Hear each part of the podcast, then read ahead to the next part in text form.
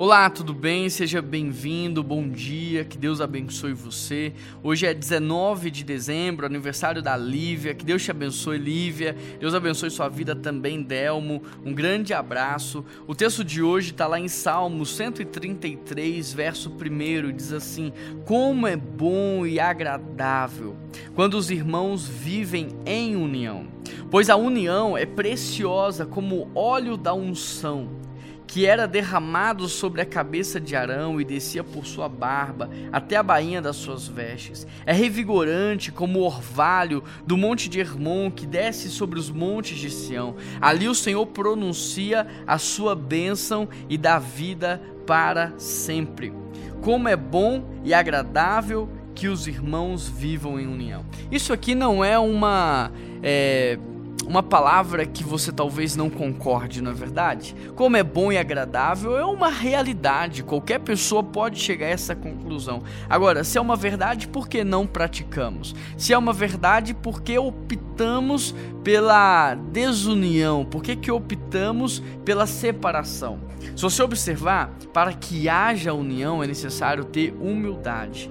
Onde houver orgulho e vaidade, não haverá união. Haverá interesse, haverá egoísmo haverá individualismo. O orgulho é talvez o maior inimigo da verdadeira comunhão. Toda vez que uma relação for quebrada, você pode observar que ali haverá sim sintomas de orgulho, sintomas de vaidade, sintomas de arrogância, porque aonde há humildade, a união ela é estabelecida e é importante que ambos os lados estejam dispostos, que ambos os lados amados estejam vivendo nessa humildade para que a comunhão e a união não seja quebrada.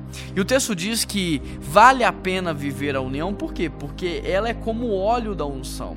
O óleo, primeiro, ele tem fator de cura, ele tem fator medicinal, o óleo tem fator de refrigério, ainda mais o óleo da unção, que traz poder, que traz autoridade. Então, aquele que vive em união, em comunhão, ele desfruta de cura, ele desfruta de renovo, ele desfruta de refrigério, mas ele também é revestido de poder, de autoridade.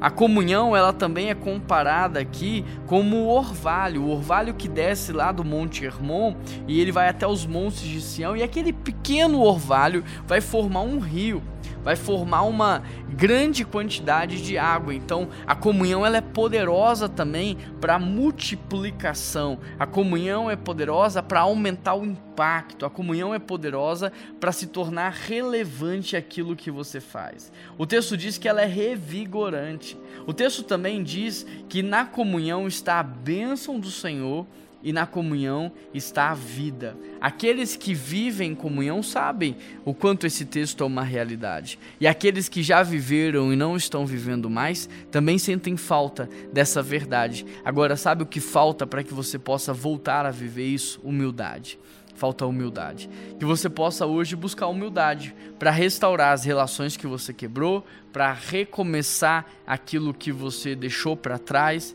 para valorizar aquilo que você desprezou, para resgatar aquilo que você abandonou, que você possa pedir a Deus humildade para que você possa viver de novo o propósito da união, porque é bom e é agradável, é poderoso, é curador, é renovador e é abençoador a união cristã. Pai, nos ajude a manter a unidade que o Senhor nos deu. Essa é a nossa oração. A começar dentro das nossas casas, entre maridos e mulheres, entre pais e filhos, a começar, Deus, dentro do nosso ambiente familiar. Abençoe em nome de Jesus, Pai. Eu peço ao Senhor a tua graça, a tua misericórdia sobre famílias, sobre a nossa igreja, sobre a nossa liderança, sobre a nossa cidade, Pai, porque família forte, cidade cidade forte, família forte, igreja forte. Que o Senhor nos abençoe e que o Senhor nos ajude a viver nessa comunhão e nessa união cristã, porque é possível e nós queremos, ó Pai, desfrutar de tudo isso. Em nome de Jesus que nós oramos. Amém. Um grande abraço, que Deus te abençoe e até amanhã.